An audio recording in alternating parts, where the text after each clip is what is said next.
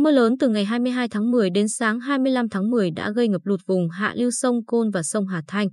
Tuyến tỉnh lộ 640 qua địa bàn các xã Phước Thắng, Phước Hòa, huyện Tuy Phước, Cát Chánh, Cát Tiến, huyện Phù Cát, hiện ngập sâu từ 0,3 đến 0,5 mét, các đoạn đường tràn nước chảy xiết, ngập sâu 0,7 mét. Hàng nghìn học sinh các cấp ở các địa phương trên đã tạm nghỉ học. Ông Lê Minh Hiếu, hiệu trưởng trường Trung học cơ sở Phước Thắng, Tuy Phước, cho biết nước lũ tràn vào làm các phòng học ngập 0,3 mét. Chúng tôi lường trước điều này nên đã cho kê cao ghế và di chuyển các thiết bị dạy học lên lầu để tránh thiệt hại. Khi lũ rút, trường sẽ tổ chức dọn vệ sinh và đón học sinh trở lại lớp, đồng thời bố trí dạy bù cho các em.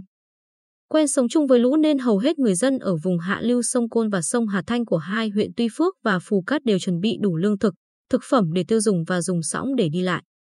Các xã cũng hợp đồng từ 3 đến 7 ghe máy, cắt cử lực lượng túc trực ở vùng ngập sâu, sẵn sàng di rời người dân trong vùng nguy hiểm đến nơi an toàn. Ông Đinh Hữu, Chủ tịch Ủy ban Nhân dân xã Cát Chánh, cho hay hiện tại nước ngập toàn bộ đường giao thông trong xã, cả tỉnh lộ 640 qua địa bàn, tuy nhiên vẫn chưa vô nhà dân.